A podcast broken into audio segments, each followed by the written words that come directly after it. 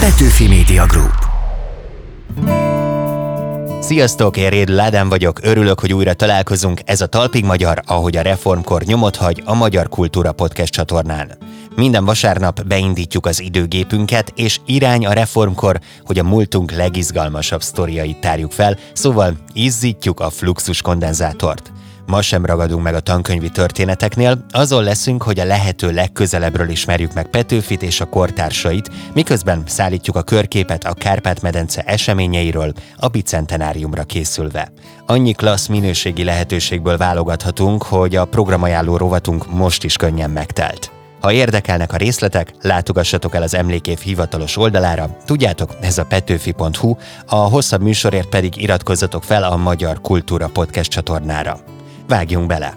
A mai műsorban megpróbáljuk rekonstruálni az 1849. július 31-i eseményeket, Petőfi utolsó napját, amikor nyomtalanul eltűnt a Segesvári ütközetben bár nem volt egyenruhája, sőt, képzeld el, lova és kardja sem, de senki sem tudta visszatartani attól, hogy a frontvonalban legyen. Bem egyébként kimondottan megtiltotta neki, hogy részt vegyen az ütközetben, de hát Petőfi szokás szerint nem bírta a vérével. A 18-19. század fordulóján zajlott az olvasás forradalma, egyre szélesebb társadalmi rétegek számára vált elérhetővé ez a lehetőség. A reformkori kamaszok például Szendrei Júlia gyermekei eredetiben olvasták a korszak botránykönyvét. Egy egyszerű galileai falusi történetként mutatta be Jézus történetét, és Szendrei Júlia gyermekei ismerték ezt a kötetet is. Petőfi vérbeli influencer lenne ma, hiszen már akkoriban nagyon ügyesen építette a saját brandjét. Még az öltözete is téma volt, a korabeli források szerint szeretett kitűnni a tömegből. A kedvenc szettjében úgy festhetett, mint egy korabeli rockstar. Ez egy lila frak volt, egy ilyen aranykintéses kis madár mintás sárga mellénykével, meg sárga nyakkendővel. Indul a Talpig Magyar, itt a Magyar Kultúra Podcast csatornán. 1849-ben ezen a napon tűnt el nyomtalanul a forradalom és szabadságharc költője Petőfi Sándor a Segesvári ütközetben. Eltűnésének rejtélyes körülményei sokakat foglalkoztattak az elmúlt másfél évszázadban, és napvilágot láttak különböző elméletek, például olyan is, hogy nem is halt hősi halált a csatatéren, hanem orosz fogságba esett, és szibériai számüzetésben töltötte utolsó éveit. Hogy mi is történt valójában azon a végzetes napon 1849. július 30 31-én? Erről kérdezzük most Herman Robert történészt, a Magyar Történelmi Társulat elnökét. Üdvözlöm! Jó napot kívánok! Engedje meg, hogy feltegyem azt a kérdést, ami engem a legjobban foglalkoztat, még akkor is, hogyha talán kicsit bagatel.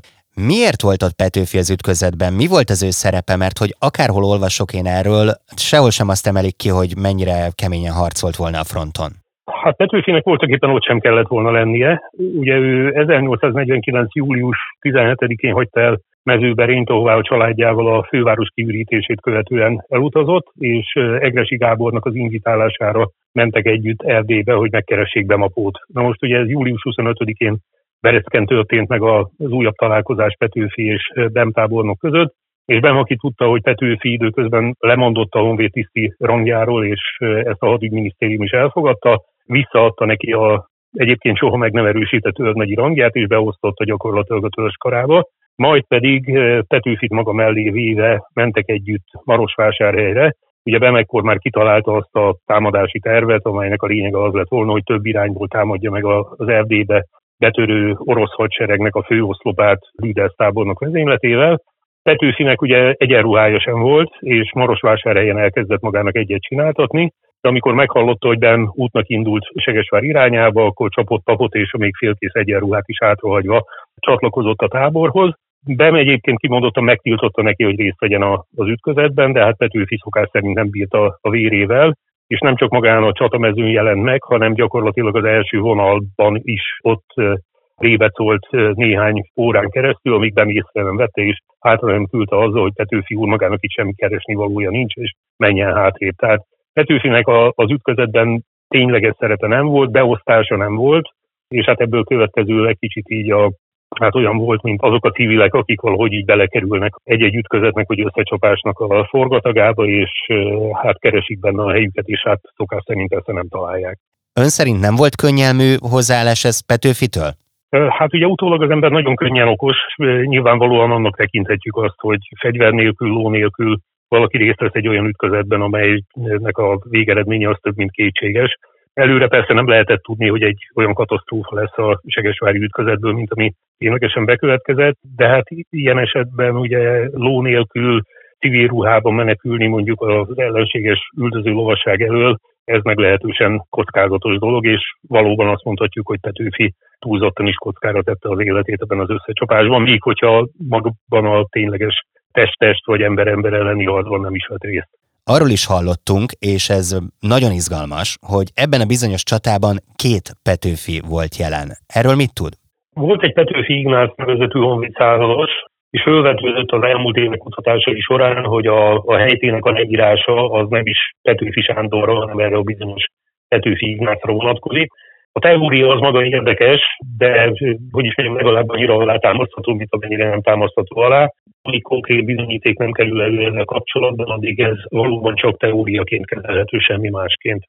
Ott tartottunk, hogy a csatából Petőfi menekülőre veszi az irányt. Mi történt itt pontosan? Amikor megindul az orosz hadsereg lovasságának a támadása a magyar jobbszárny ellen, akkor Petőfi éppen a Sárpatak hídja korlátjának támaszkodva figyeli az eseményeket, és Lengyel József az ott lévő magyar sebészorvos, aki a magyar sebesülteknek az ellátásával foglalatoskodik, fölhívja a figyelmét arra, hogy hát milyen veszély fenyeget. Petőfi, aki azonban egy ilyen nyugodt ember volt, időnként még kicsit talán túlságosan is nyugodt, csak annyit mondott erre, hogy potomság, tehát hogy egy ilyen semmi, semmire való dolog. Azonban egy, egy idő után ő maga is érzékelte azt, hogy itt bizony valóban komoly veszély fenyeget, és ezért elkezdett futni a Fehéregyházáról Díjasfalva felé vezető úton. Még a menekülés előtt egyébként találkozott Gyalókai Lajos századossal, akivel már régóta ismerték, tehát 1849. január vége, február eleje óta ismerték egymást. Gyalókainak volt egy kocsija, és fölhívta Petőfinek a figyelmét arra, hogy hát akár mehetnének együtt, kocsin könnyen menekülni, mint gyalog. De Petőfi oda vágta neki, hogy hát itt akkor az összeomlás, hogy a kocsisod bizonyára megszökött a kocsival együtt, én megpróbálok valamilyen módon egyénileg kikeveredni ebből a dologból. Sajnálatos egyébként, hogy így történt, mert Gyalukai megúszta. Tehát neki sikerült hmm. elmenekülni az ütközetből, de Petőfi ezek után egy gyalog fogta menekülni a dolgot. Fehér egyházáról falva felé vezető úton futott, és hát amennyire lehet tudni, valahol itt út közben kerülhetett a magyar csapatokat meglehetősen kíméletlenül üldöző orosz kozákok vagy orosz zsidások gyűrűjébe is nagy valószínűséggel itt esett el. Ez is mennyire érdekes, amit most mondod, hogy gyakorlatilag, hogyha nem ilyen a jelleme, nyilván akkor teljesen más lett volna mindaz, amit ránk hagy, vagy lehet, hogy nem is ismernénk őt, akkor valószínűleg felült volna arra a kocsira és túléli. Azért tegyük hozzá, hogy ahogy az idő telt, egyre több olyan szemtanú volt, aki majdnem megmentette Petőfi Sándort az ütközet folyamán. Kis túlzással szoktam azt mondani, hogy ha ezek mind ott lettek volna, akkor nem, nem mi veszítjük el a Segesvári ütközetet. Itt az elején a beszélgetésünknek mondtam azt, hogy rengeteg-rengeteg teória van Petőfi Sándorral kapcsolatban. Vannak egyesek, akik azt mondják, hogy még hosszú évtizedekig élt, akkor itt van ez az orosz fogság teória, hogy Szibériába került számüzetésben, halt meg. Mik a tények? Mi az, amit tényleg tudhatunk? Mi az igazság? Hát az első, amire mindenképpen fölhívnám a figyelmet, ugye a, a magyar seregben szolgált egy Bauer Lajos nevű nagy, aki fogságba esik a Segesvár Fehéregyházi ütközetben, és aki szintén nagyon jól ismerte Petőfit még az 1849 téli, illetve tavaszi hadjárat időszakából. Na most Bauer, amikor visszaszökik, akkor ő nem találkozik előtte az orosz fogságban Petőfivel, amiből szerintem következik az, hogy Petőfi nem volt a foglyok között. Ugye a másik lehetőség az az, hogy, hogy valamilyen módon túléri az ütközetet, és ott a környéken elrejtőzik, és hát aztán valamilyen módon próbálja folytatni az életét. Sokan rájátszottak erre, ugye az 1850-es, 60-as években gyakori jelenség volt ezen a környéken, de nem csak itt az Álpetőfi, tehát azok, akik egy-egy jobb vacsoráért, egy melegebb ágyért kiadták magukat Petőfinek, főleg módosabb nemesi vagy polgári házaknál. Ami a fogságba esésnek és a kihúzolásnak a teóriáját illeti, tudni kell azt, hogy amikor az orosz intervenciót előkészítik 49. június 10-én Varsóban a két fél köt egymással egy megállapodást arról, hogy az egymás alatvalóit a két fél ki fogja adni a másik félnek. Miért volt erre szükség? Azért, mert hogy a magyar hadseregben szolgáltak olyan lengyelek, akik orosz alatvalónak minősültek, ugyanis az orosz megszállás alatti lengyel területekről származtak, és hát a másik fél az pedig nyilván ebben az esetben az akkori Magyarországon, illetve Erdélyben élő magyar és nem magyar lakosságot, illetve ennek a honvédségben szolgáló részét jelentette. Na most amennyire tudjuk ezt a kiadatási egyezményt, ezt mind a két fél kölcsönösen betartotta. Tehát nem vittek el fogságba mondjuk az oroszok osztrák alatvalókat, és nem vittek el fogságba az osztrákok orosz alatvalókat. Tehát orosz területre magyar alatvaló jelen ismereteink szerint semmilyen módon nem került ki. Ez mind nagyon izgalmas, de akkor miben higgyünk? Hát ugye az, hogy Petőfi elesett, ez gyakorlatilag már 1849. augusztusától meglehetősen egyértelmű volt a magyar közvélemény számára. A Kolozsvárot megjelenő Honvéd című lap, ami az erdélyi hadseregnek a félhivatalos lapja volt, az már azt hiszem 49. augusztus 3-án vagy 4-én megírta ezt a hírt, átvette később a komáromi lapok, és általában ez volt mindenkinek a köztudatában. A dolog akkor vált érdekessé, amikor Szendrei Júlia Petőfinek az özvegye 1850 nyarán házasságot akart kötni Horváth Árpáddal, és előtte nyilatkozatot adott ki arról, hogy ő a szabadsághoz leverését követően beutazta egész Erdélyt, kérdezősködött, és hát mindenkitől azt a hírt kapta, arról kapott megerősítést, hogy Petőfi a Segesvár-Fehéregyházi ütközetben elesett.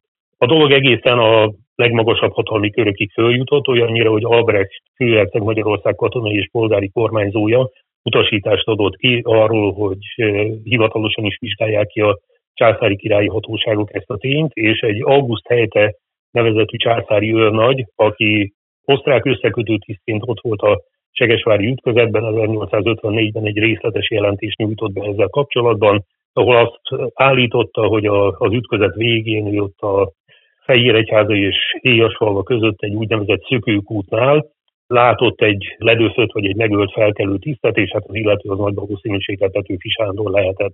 1860-61-ben pedig Pák Albert, Petőfinek a barátja, március ifjak egyike, a Vasárnapi Újság című labban felhívást tett közzé, hogyha valaki valamit tud Petőfinek a haláláról, az eltűnésének a körülményeiről, akkor ezt közölje a szerkesztőséggel.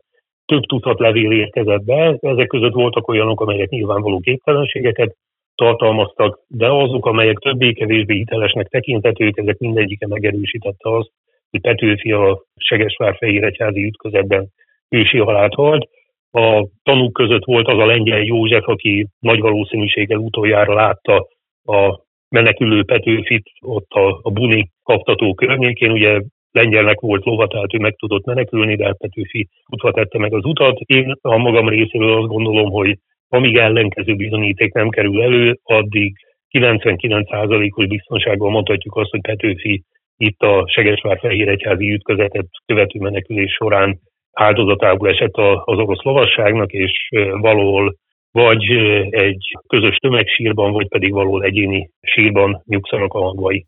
Egyébként, amit mondott, az nagyon igaz, tehát 1867 után ugye elég sok fotó megjelent Petőfiről, és ennek köszönhetően mindenki elkezdett mindenféle teóriákat gyártani. Én itt láttam, én ott láttam, még a Dédim kórházi társa is fölajánlotta nekem, már hogy a Dédimen keresztül, hogy neki van valami dokumentációja, és hogy mivel én újságíró vagyok, ezért nyomozzam ki, hogy mi van Petőfivel, mert ő tudja, hogy ott Oroszországban vagy valahol Fehér Oroszországban van. Tehát, hogy tényleg szerintem is a bizonyítékok perdöntőek, amiket elmondott, és nagyon szépen köszönöm Robert, hogy ezt meg megosztotta velünk. Köszönöm szépen én is.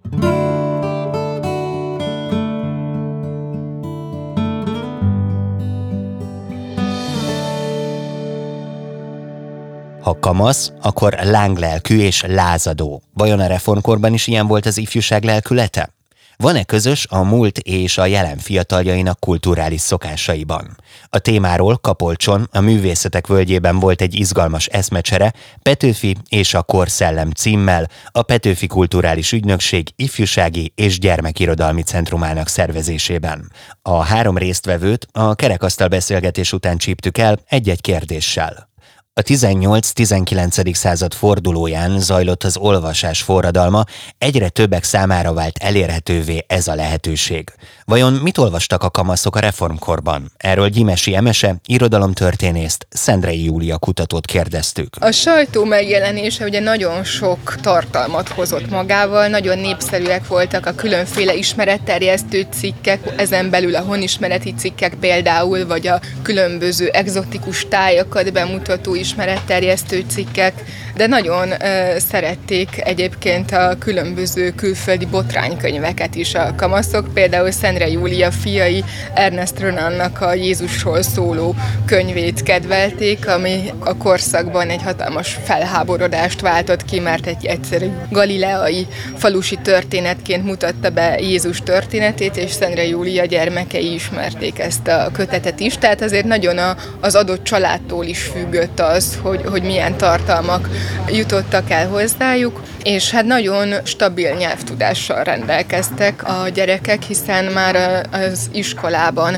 latinul, németül, ógörögül is tanultak, tehát képesek voltak arra, hogy, hogy sokféle nyelven olvassanak, sőt például Szentre Júlia gyermekei angolul is megtanultak autodidakta módon, ahogyan korábban Petőfi meg Arany is, de aztán a század második felében, tehát így az 1850-es, 60-as évektől már egyre inkább elterjedt az, hogy fontos magyar nyelvre lefordítani ezeket. Ugye korábban nyilván ez már elindult például Petőfi és Arany Shakespeare fordító programjával, de aztán a század fordul, vagy a század második felében még erőteljesebbé vált ez a tendencia. Ugye nem véletlen, hogy Szendre Júlia Andersen fordítása is épp akkor jelent meg. A János Vitéz Kód című ifjúsági regény szerzőjét, Szabó Borbála írót arról faggattuk, hogy írt volna egy gyermekkönyvet a reformkorban. Én nem mennék vissza a reformkorban a nők helyzete miatt, mert szerintem egy nőnek sokkal-sokkal nehezebb volt boldogulni, vagy egyáltalán szerintem így belül is magáról elhinni azt, hogy ő van elég jó ahhoz, hogy például költő legyen.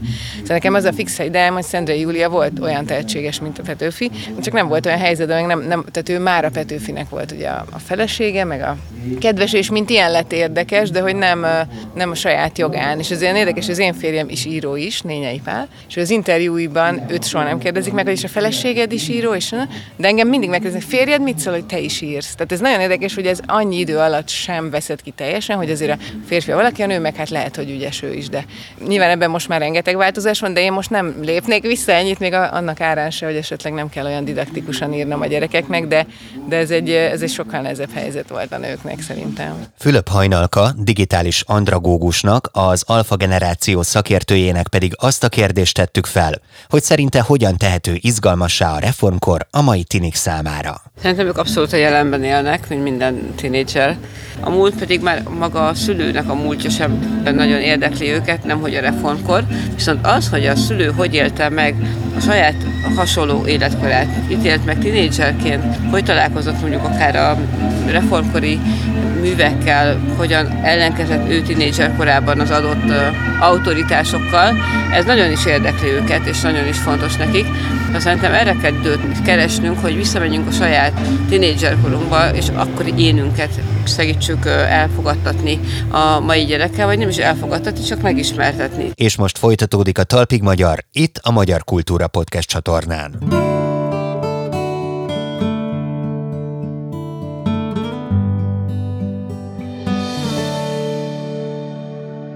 Ez a Talpig Magyar, ahogy a reformkor nyomot hagy programajánlója.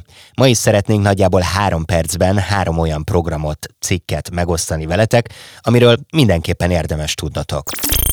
Az első. Felefánt koncert, avagy a Felefánt nem dől el. Sokáig vártalak, a rajongóknak azonban nem kell sokáig várni, ha egy igazi időutazáson szeretnének részt venni, hiszen a gyökerekhez tér vissza Szendrői Csaba és Tóth András, akik eredetileg duóként alapították meg az Elefánt zenekart. Augusztus 3-án este 8 órától az Akvárium Petőfi 200 teraszán Felefánt néven újra csak ők ketten állnak a színpadra, és elhozzák a kedvelt elefánt dalokat minimális hangszereléssel, gitár, ének, esetleg dobgép köntösben tálalva. Ezek mellett időnként előkerül egy-egy kiadatlan dal, egy-két feldolgozás is, valamint néhány Csabi köteteinek művei közül. A második. Keszthely, a Balaton Múzeum kiállítása.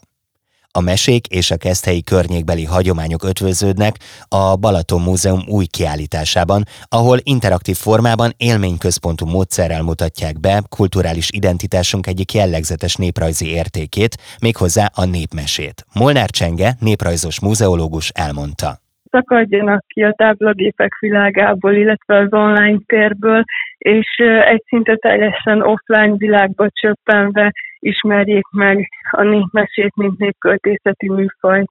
A történetek nem csak a vitrineken keresztül, hanem minden állomásnál közösen beszélgetve, játszva, mesélve mutatják be a 19-20. századi mezőgazdasági idénymunkások életét. A kiállítás 2024. január 31-ig látható.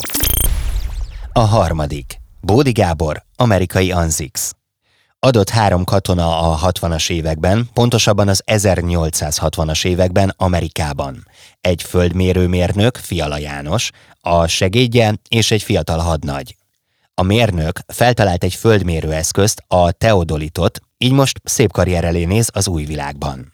Örnagy úr, Bereszki Ádám lovassági főadnagy jelentkezem. What do you want, Lieutenant?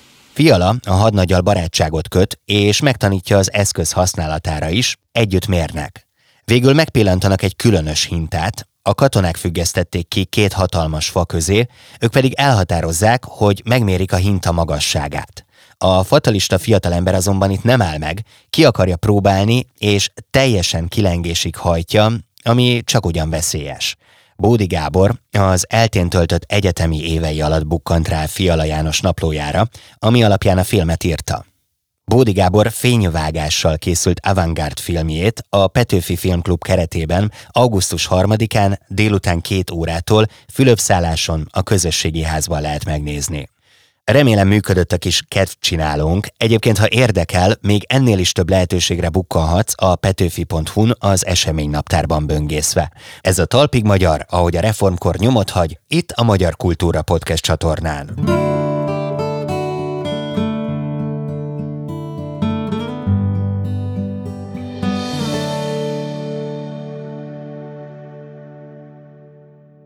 Néhány hete már pedzegettük a témát, hogy vajon miért nevezhető Petőfi az első magyar influencernek, és hogy hogyan építette a saját brandjét a reformkorban, vajon milyen korabeli PR eszközöket állított a cél szolgálatába.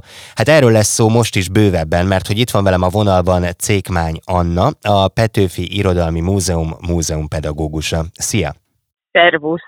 Szerinted, hogyha ma Petőfi jelen lenne az Instagramon, akkor kikből állna a követőtábora, kik lennének a célcsoportja?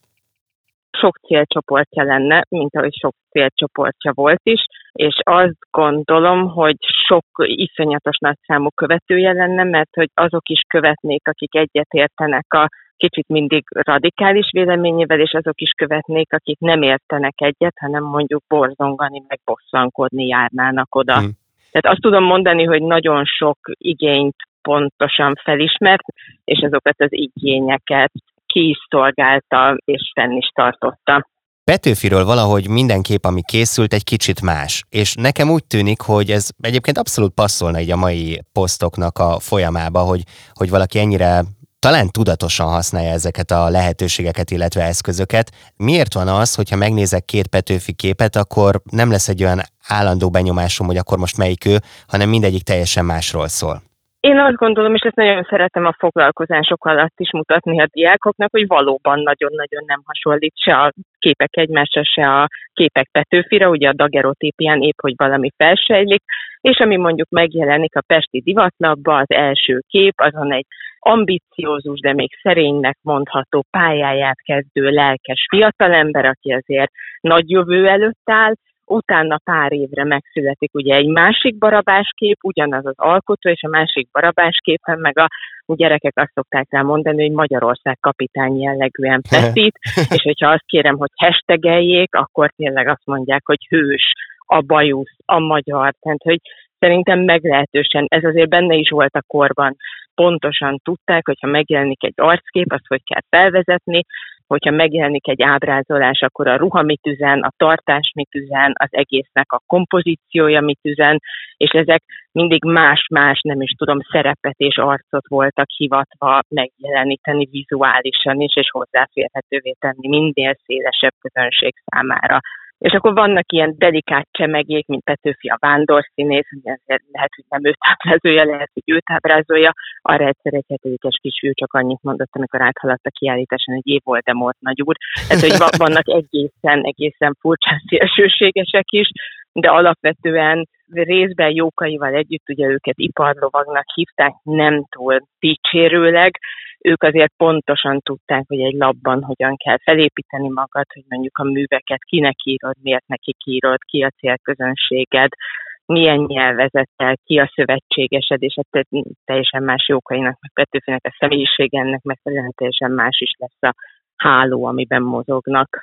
Egyébként, amikor itt a ruhákat emlegetted, és én is nézegettem a dokumentációkat, akkor nekem az ugrott be, hogy egy ilyen korabeli rockstar volt. Tehát azért úgy kiemelkedett az utcán ki, és ezt nagyon kedvelte is volt egy ilyen lila frak, amiről a Jókai számol be, hogy ezt Petőfi imádta, és egyszer el kellett adnia, mert anyagi gondba került, és utána, amikor pénzhez jutott, akkor megvarrattatta újra, és ez egy lila frak volt, egy ilyen aranyhimzéses kis madármintás sárga mellénkével, meg sárga nyakkendővel, ami ráadásul egy színpadi jelmez lett volna, és az egyik barátja készítette neki, de ő az utcán is használta, tehát hogy nagyon, nagyon pontosan érzékelte azt, hogy érdemes feltűnni, vagy kitűnni, és ugye a Vahot, aki az első főnöke és főszerkesztője, ő is szinte megkreálja Petőfivel, hogy milyen dizájnnal robbanjon be a magyar irodalmi köztudatba mennyire voltak ezek a lépések Petőfitől tudatosak, és mennyire voltak ösztönösek?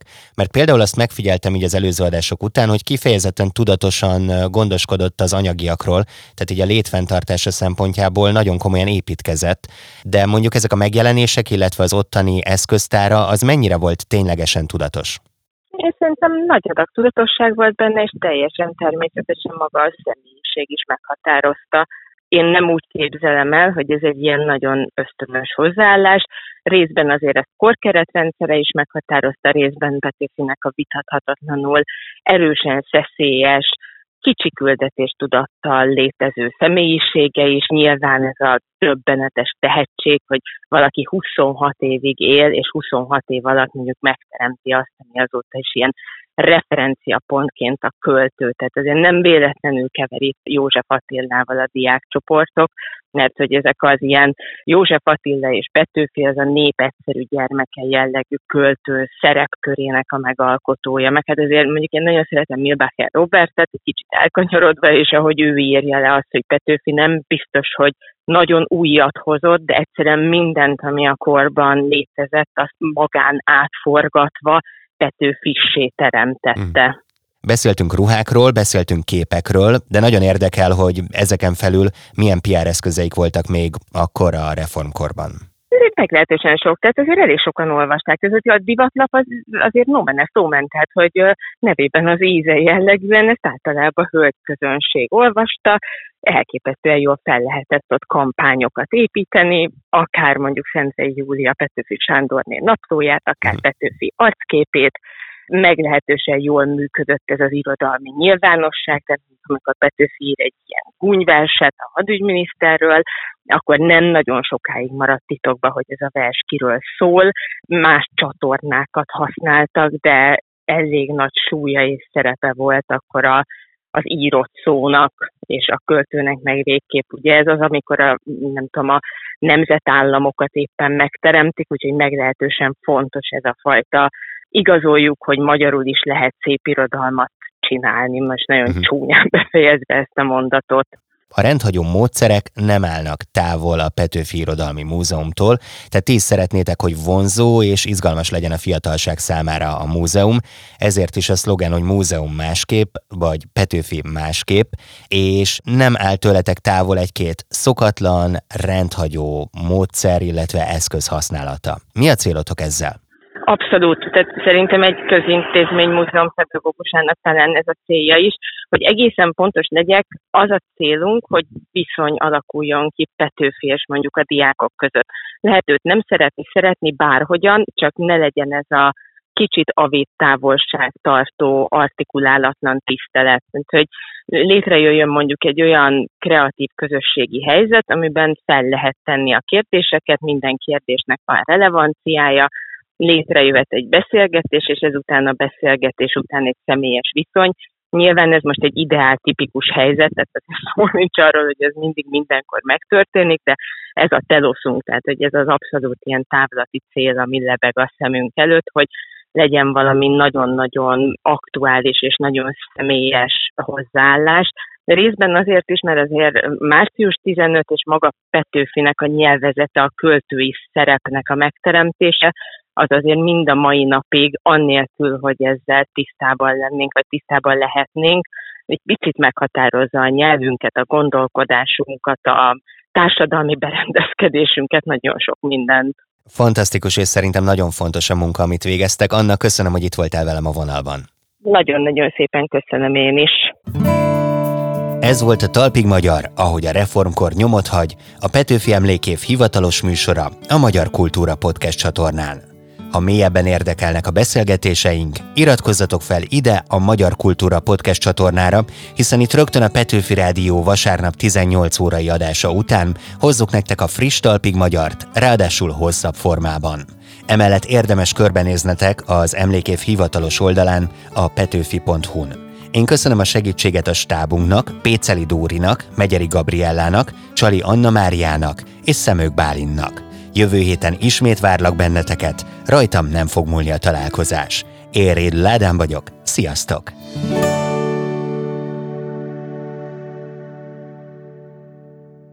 Petőfi Media Group